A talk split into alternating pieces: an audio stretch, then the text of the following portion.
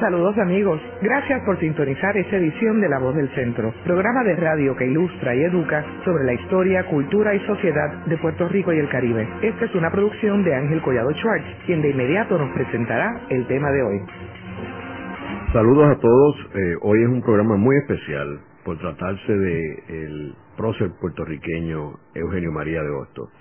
Y tenemos una persona que es considerada el experto en Hostos en Puerto Rico, que es don Pepe Ferrer Canales y el profesor Ángel Villarini.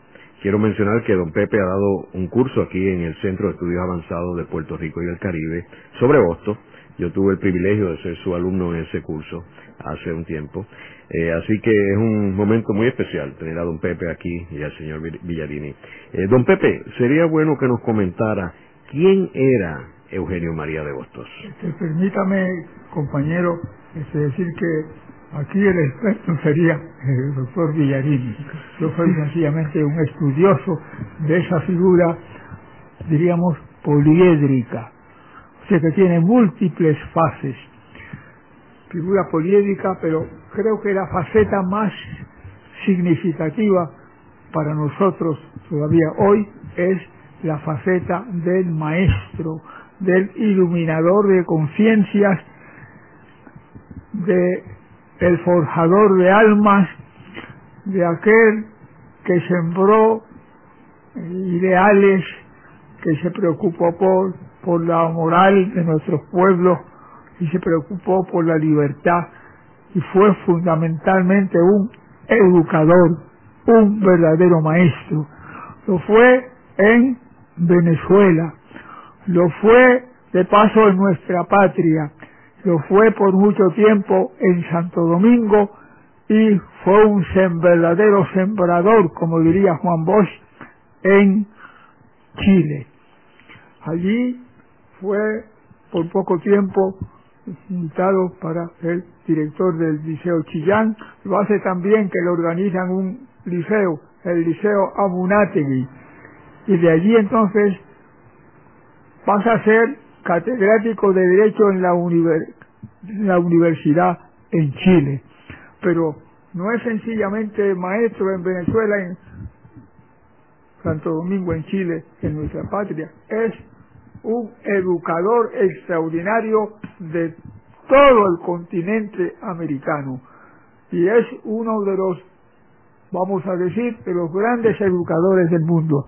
Seguramente usted, compatriota, sabe que hace como un par de años se publicó simultáneamente en Londres y en Nueva York un libro en inglés con el título de Antología de 50 educadores del mundo, desde antes de Cristo hasta el siglo XX. Y en esa galería de educadores del mundo están Jesucristo, Sócrates, Platón, Aristóteles, San Agustín, grandes humanistas de la Edad Media, y de toda España, con sus grandes escritores, sus grandes pensadores, de toda España hay un solo nombre, el filósofo Ortega y Gasset, y de toda la América hispánica hay solamente un nombre en esa antología de 50 educadores del mundo. El nombre de Eugenio María de Hostos.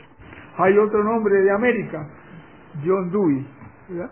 Pero de toda América, desde las Antillas hasta Chile, solamente brilla ahí, aparece ahí un solo nombre.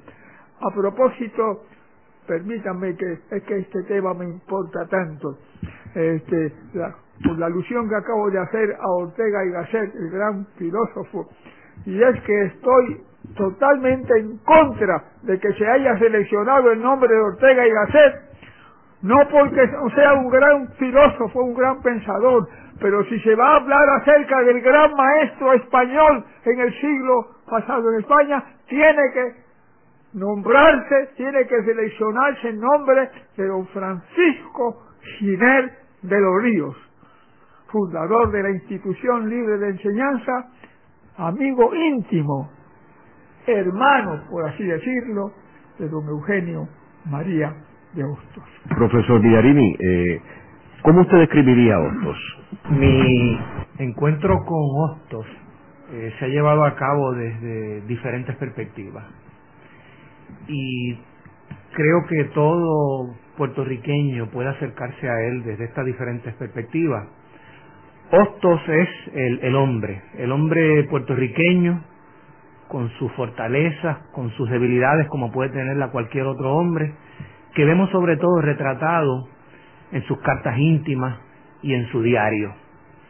Es el hombre que lucha por realizarse, por superarse a sí mismo, que lucha contra ese coloniaje que todos de alguna forma u otra hemos interiorizado y que hace de su vida un proyecto, el proyecto de su transformación. Por otro lado, Hostos es también el pensador, quizás el más grande pensador que ha dado nuestra patria, un hombre que en su época se familiariza con todos los saberes, que poseía un saber enciclopédico y que tenía la extraordinaria virtud de la síntesis. Tenía esa capacidad para reunir todos esos saberes y ponerlos al servicio de la práctica, del entendimiento, de la realidad histórica y política de su país, de la problemática social de su país. Hostos es también el gran político, quizás uno de nuestros más grandes políticos, tanto en el sentido teórico como en el sentido práctico. Y finalmente, como decía don Pepe, Hostos es también el gran maestro, nuestro más grande educador. Luego de la pausa continuamos con este programa especial dedicado a Eugenio María de Hostos en La Voz del Centro por WKQ Radio Reloj.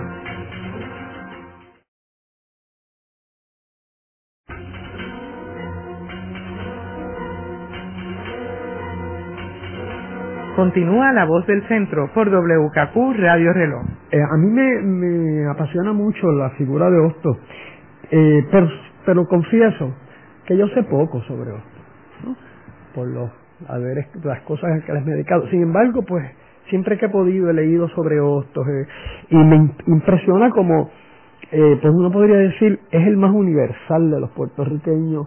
Es el puertorriqueño que más repercusiones tuvo. Yo me impresionaba mucho cuando leía que Hostos fue el que abrió la Escuela de Medicina de Chile a las mujeres, que no tenían entrada a la Escuela de Medicina, y él abrió la Escuela de Medicina de Chile a las mujeres, y además que creó un ferrocarril de Chile a la Argentina, y la primera locomotora de ese ferrocarril se llamó Locomotora Hostos. El nombre de Hostos. La Locomotora Hostos, porque era ese tipo de cosas que iba abriendo camino, modernizando los países donde él llegaba, abriendo nuevas puertas.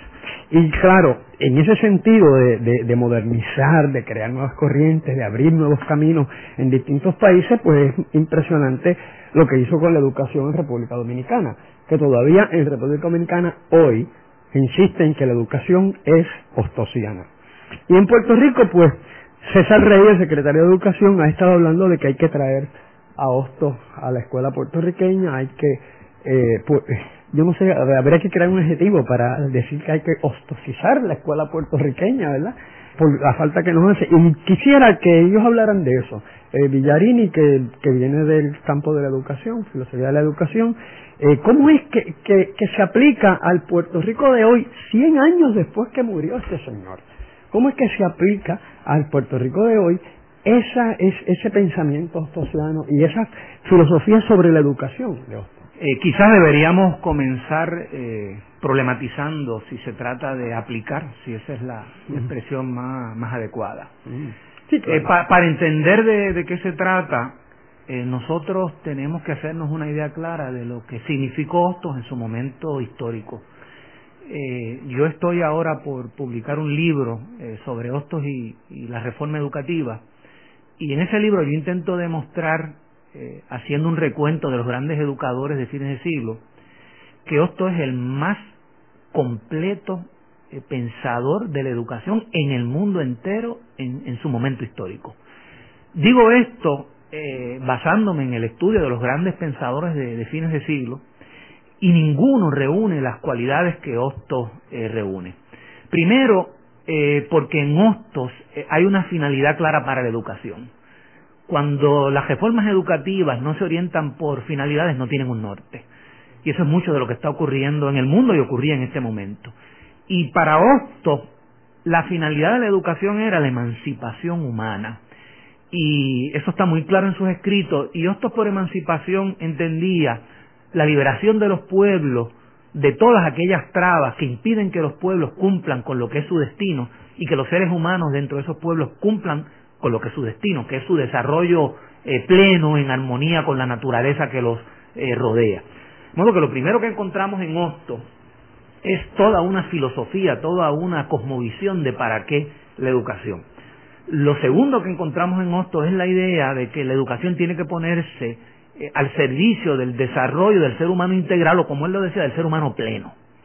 Esta es otra perspectiva que hemos perdido con la atomización en que han caído los saberes y la influencia de las sociedades de mercado, donde la escuela se convierte muchas veces en un apéndice del proceso económico y pierde la finalidad que es el desarrollo humano. Y finalmente Hostos creía que la clave para el desarrollo humano pleno, que a su vez iba a repercutir sobre la sociedad, estaba en el desarrollo de lo que él llamaba la racionalidad y que hoy preferimos llamar el desarrollo del pensamiento, ¿no? Así que en este sentido Hostos nos presenta una filosofía completa que abarca desde una cosmovisión, una política, una psicología y finalmente una pedagogía. Y uno podrá encontrar educadores brillantes en el aspecto psicológico, como por ejemplo un John Dewey, pero que en el aspecto político era muy ingenuo y no tenía la capacidad crítica política que vemos en un Hostos, ¿verdad? O podemos encontrar educadores muy críticos políticamente, pero que no tienen la capacidad de, como decimos nosotros, aterrizar los planteamientos a la realidad del aula, a la realidad del salón de clases. Eso lo encontramos en Hostos. Así que realmente, más que aplicar a Hostos, de lo que se trata es de que reconozcamos que Hostos nos trazó desde fines del siglo pasado una agenda educativa que está inconclusa, a la que no hemos dado cumplimiento. Desde luego, el cumplimiento de esa agenda, y de nuevo por eso la palabra aplicar quizás no es la más adecuada, tiene que verse desde una perspectiva de actualización y contextualización.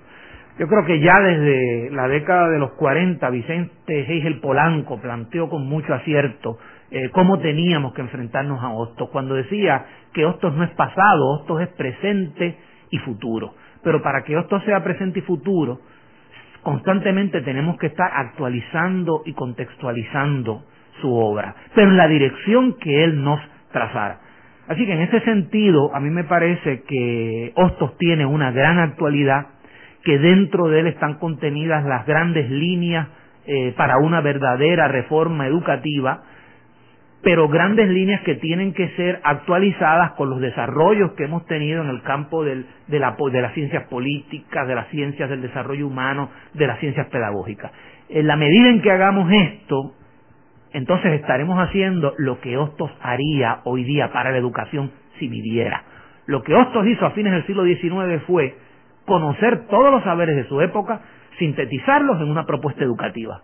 Si él estuviera vivo, haría exactamente lo mismo. Estudiar todos los saberes de la época, sintetizarlos en una propuesta educativa al servicio de la emancipación humana, tanto colectiva como individual. Y yo creo que esa es la tarea que tenemos por delante. Villarini, sería bueno entrar un poco en Hostos, el ser humano, ¿okay? Que como sabemos, pues viene de una familia dominicana y nace en Mayagüez. Que nos hablara un poquito de Hostos, el ser humano. Cuando uno lee el diario de Hostos, uno se percata que la primera reforma educativa que Hostos hizo fue la reforma de sí mismo. Hostos era un ser humano común y corriente como cualquiera uno de nosotros, y a veces estos grandes hombres o estas grandes mujeres un poco los desfiguramos y los idealizamos, y creyendo que hacemos un bien, y a veces lo que hacemos es que lo sacamos de la esfera de lo terreno. Yo recuerdo, por ejemplo, toda la polémica que se provocó cuando, con respecto a Bolívar, por ejemplo, García Márquez escribe su famosa obra, ¿verdad? Y yo creo que con Hostos nos ha ocurrido algo similar, ¿verdad? No hemos penetrado en su aspecto íntimo, en su aspecto personal, que es imprescindible para entender su obra educativa y su obra política. Y Hostos se crió en un ambiente colonial, y llevaba la marca del colonialismo. Y cuando uno lee su diario, uno ve esa lucha de Hostos contra las huellas del coloniaje, que son las huellas del hombre, del ser humano incompleto, del ser humano fragmentado, del ser humano temeroso de su porvenir, de su futuro. Y uno ve en el diario cómo Hostos lucha constantemente contra esas limitaciones que el propio proceso colonial y sus propias vivencias le fueron creando, y cómo él en su diario, a veces hasta metódicamente, en una forma sistemática, se ocupaba de ir señalando cuáles son mis limitaciones, qué yo hago para superarlas, cómo yo trabajo conmigo mismo. Y para mí de aquí surge una lección bien importante, ¿verdad? No podemos pretender reformar educaciones ni países si no somos capaces de reformarnos nosotros mismos. Hacemos una pausa y continuamos con La Voz del Centro por WKQ Radio Reloj.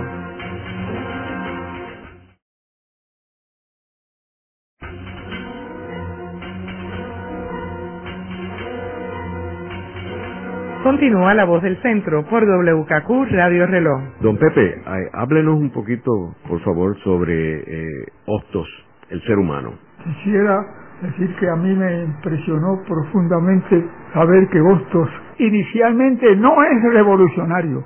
Inicialmente Hostos no da batallas por la independencia de la patria.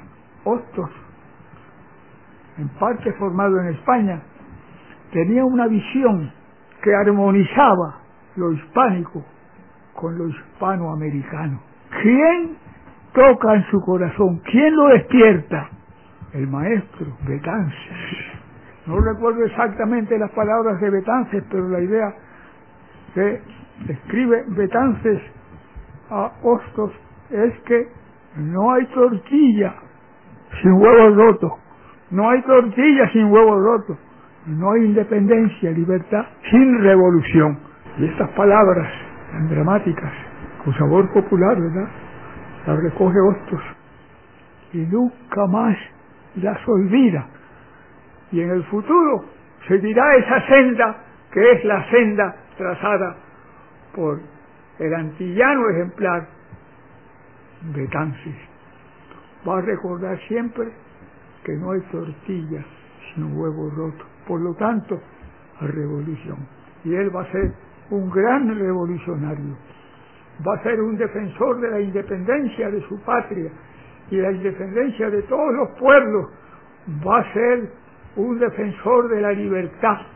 Y felizmente en nuestra hora, cuando miramos a organismos internacionales como las Naciones Unidas y vemos los conceptos expresados por pensadores que allí se han reunido, recordamos algunas de las resoluciones de las Naciones Unidas, sabemos que ahí está el pensamiento de José Martí, y el pensamiento de Betances, y el pensamiento de Hostos. Ejemplo dramático es la resolución 1514, en contra del colonialismo, en favor de la libertad de los pueblos. Hostos fue un libertador. Recogió aquella lección y nunca más en su vida la olvidó. ¿Cuál es el planteamiento que se hace ya casi al final de la vida de Hostos sobre la Liga de los Patriotas? La Liga de Patriotas, cuando él viene a Puerto Rico, han invadido los Estados Unidos a Puerto Rico, y él plantea la Liga de Patriotas y plantea hacer un plebiscito. O sea, trata de traerlo a la realidad de ese momento de Puerto Rico, a buscar una solución.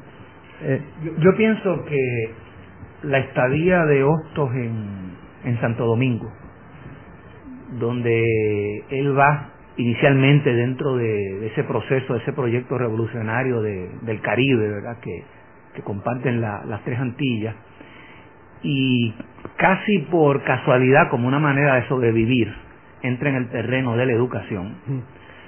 Pero me parece a mí que la estadía en República Dominicana fue decisiva para él ver lo que él, en su famoso discurso de los primeros graduados de la Normal de Santo Domingo, llamaba el aspecto incompleto de las revoluciones, donde él plantea de que todas las revoluciones se habían intentado menos la única que verdaderamente podía salvar el alma de este pueblo.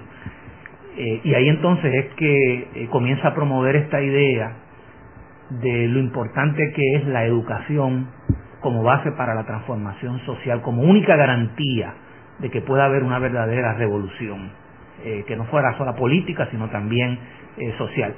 Y allí también, en Santo Domingo, Hostos se da cuenta de lo limitado que es realmente la acción política, y empieza a desarrollar, a mi modo de ver, un sentido de sensatez, de realismo muy grande con respecto a las posibilidades de la acción política.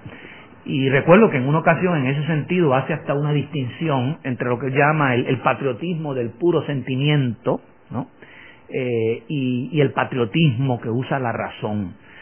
Y me parece que la Liga de los Patriotas surgió dentro de este contexto. Hostos tenía un entendimiento cabal de cuál era la situación política, social que tenía Puerto Rico, y lo que la Liga de los Patriotas trata es de formular una estrategia viable para sacar a Puerto Rico de lo que Hostos veía como el terrible peligro de una anexión sin condición, sin el respeto a la soberanía de nuestro pueblo, ¿no? Así que la Liga de los Patriotas es una solución estratégica que Hostos propone para tratar de salvar a Puerto Rico de la anexión. De la estancia de Hostos en Santo Domingo, yo quería recordar la emoción que a mí me produjo ese acercamiento que hay entre Hostos y Luperón. Luperón, diríamos hoy, es un hombre inculto, ha tenido solamente una educación elemental, y es pobre, pero es un patriota. A mí me emociona profundamente el hecho de que Hostos se acerque a Luperón y que casi ahora como un hermano. Hay una hora en Puerto Plata maravillosa, en que están en Puerto Plata, fíjese compañero, Betances, Martí, Hostos y Luperón, juntos en Puerto Plata. Continuamos con este interesante tema luego de la pausa en La Voz del Centro por WKQ Radio Reloj.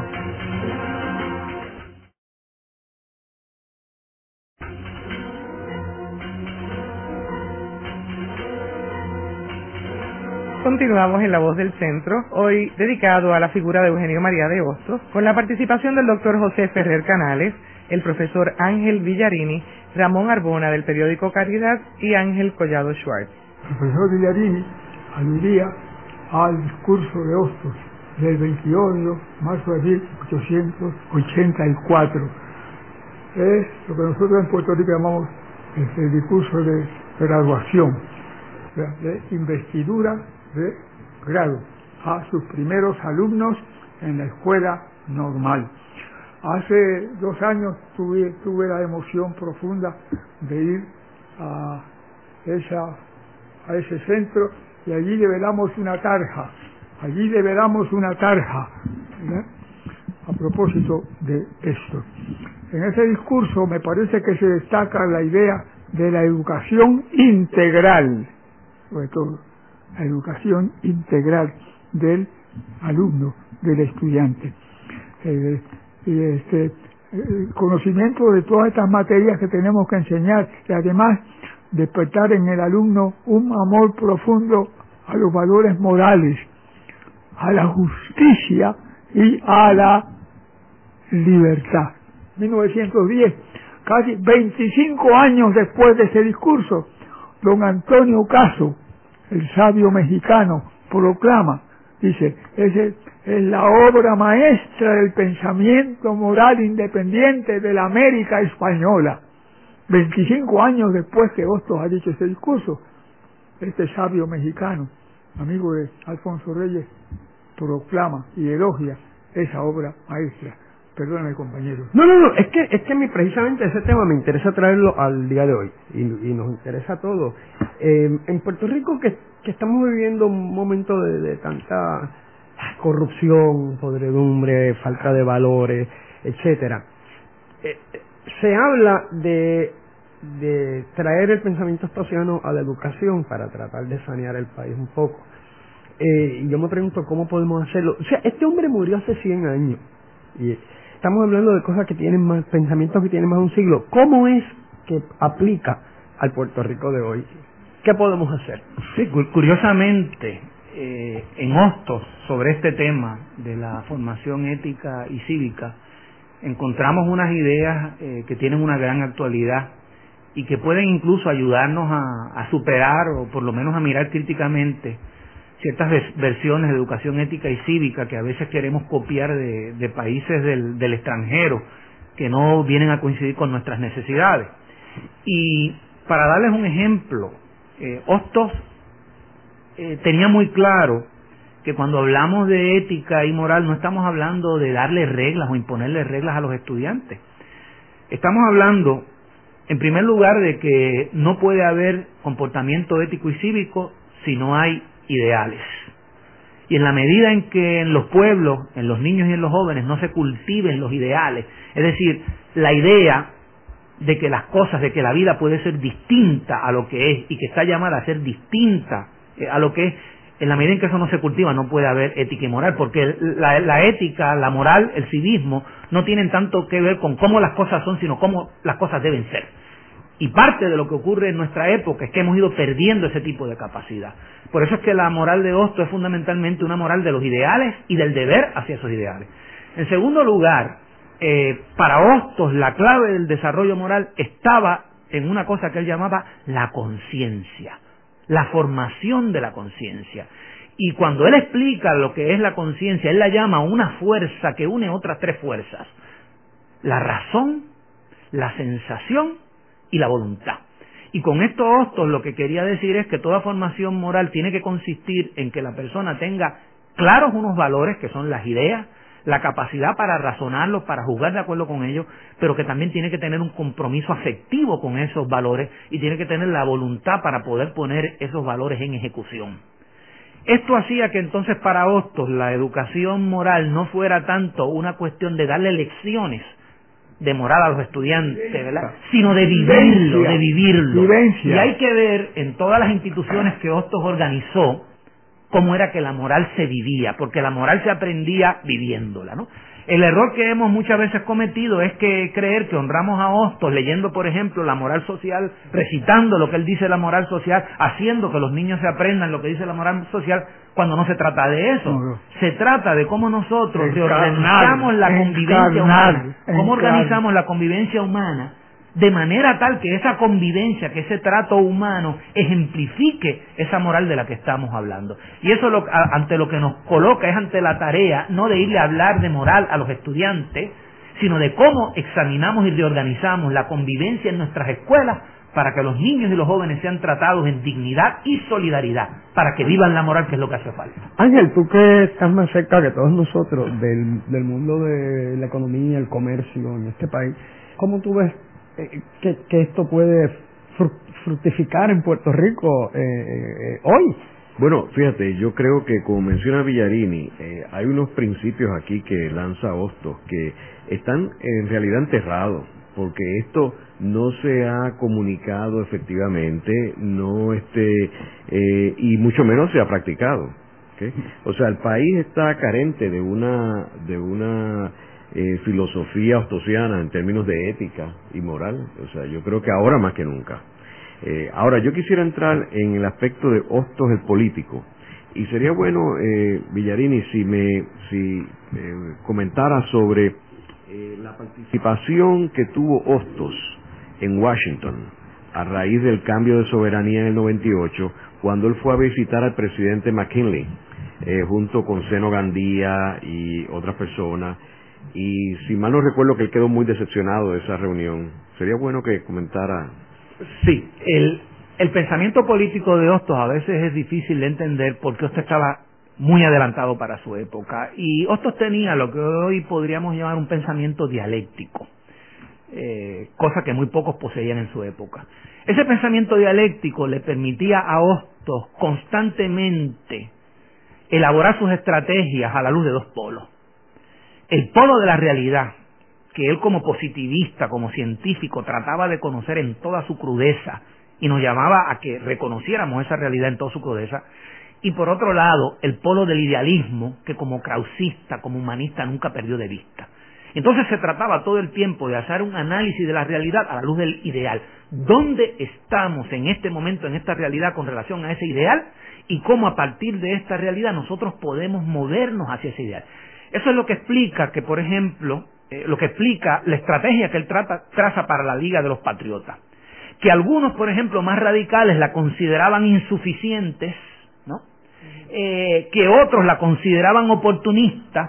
Pero que Hostos, cuando propone la idea del plebiscito, sencillamente lo que está tratando es de garantizar una cosa frente al gobierno norteamericano, el respeto a la soberanía de nuestro pueblo, el reconocimiento de nuestra soberanía, y que eso entonces se pusiera como una base para que cuando entonces evolucionara el proceso histórico, porque Hostos, un mérito que tiene, que tiene muy pocos políticos, es la perspectiva histórica. Hostos siempre está colocado en una perspectiva de futuro, cuáles son las tendencias, hacia dónde va el país, el crecimiento posible. Correcto. Y entonces él lo que quería era que se respetara a través de ese plebiscito la soberanía de Puerto Rico, voluntad, pero pretendía algo más que es extraordinario. Él pretendía también salvar a los Estados Unidos para la civilización. Porque Hostos estaba convencido que Estados Unidos como pueblo, como nación, no como gobierno, representaba en ese momento el punto más alto de la humanidad en el campo de lo político. Correcto. Y veía que lo que Estados Unidos estaba haciendo en Puerto Rico era una atrocidad. Y el plebiscito salvaba a Puerto Rico, pero salvaba también a los Estados Unidos. Un divorcio entre gobierno y pueblo. Luego de la pausa continuamos con La Voz del Centro por WKQ Radio Reloj.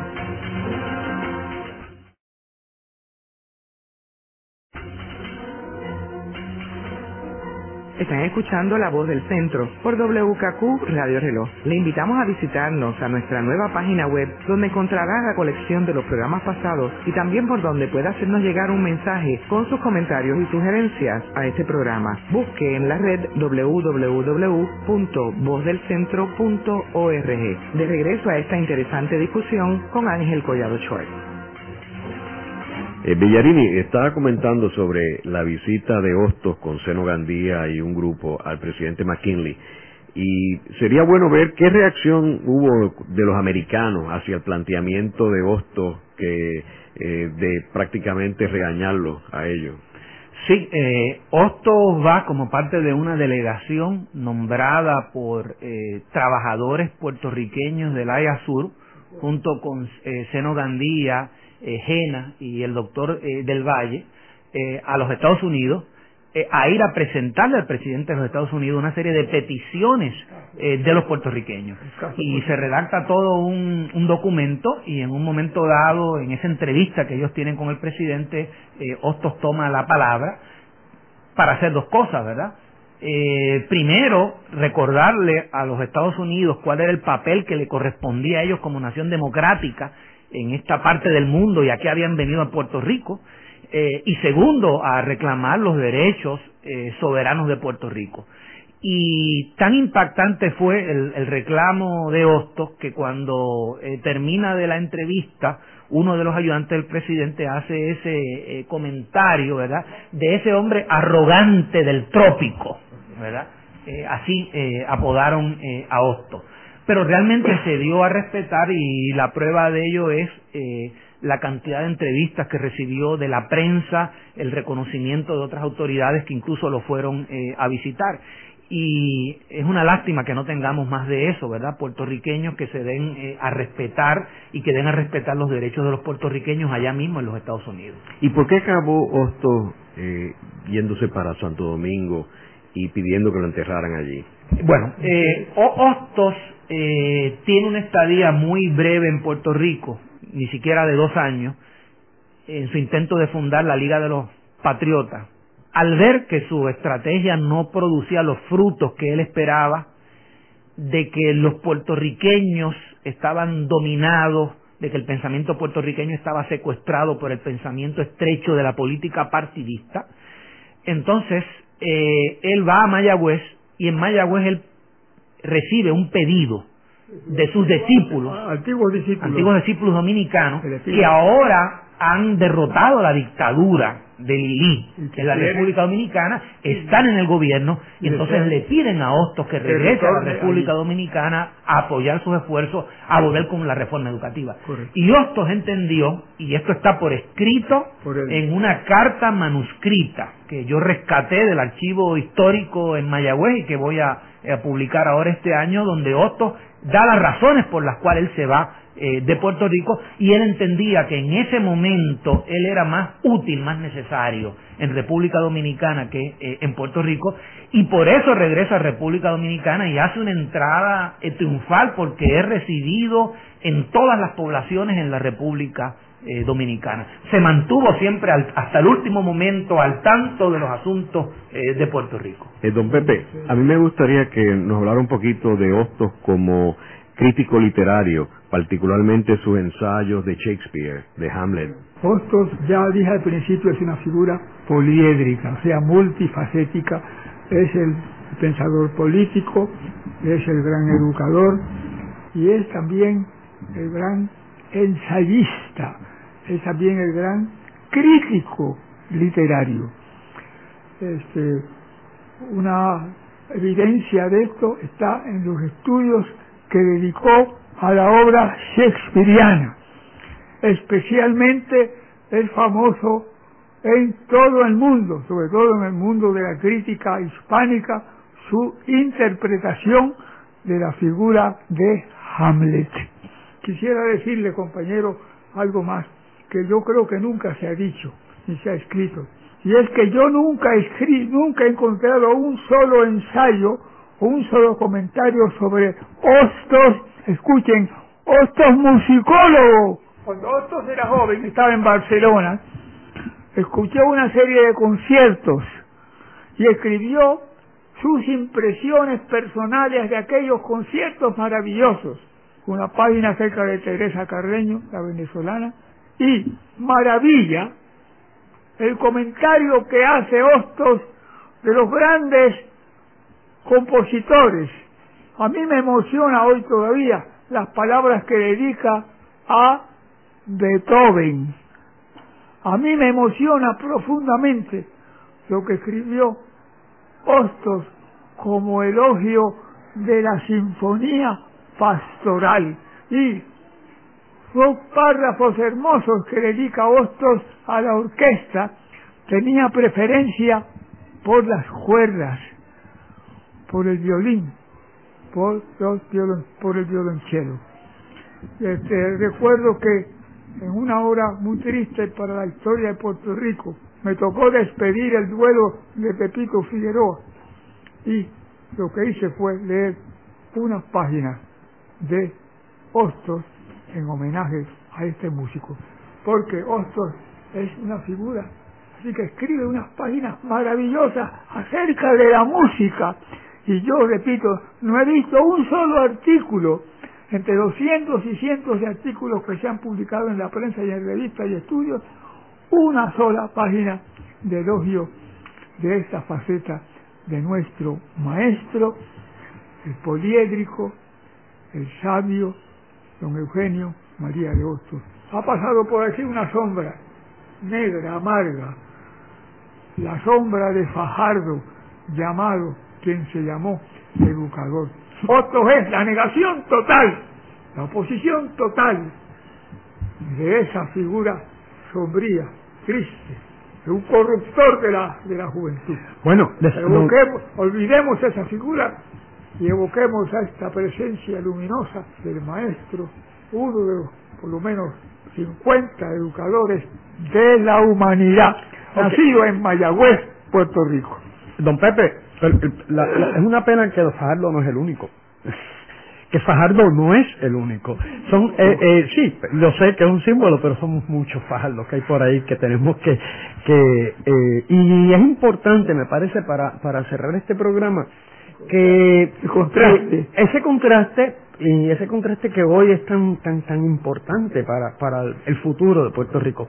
El hecho de que mucha gente piensa que Hostos era escritor, que Hostos era educador, pero qué importante que Hostos era el hombre de acción.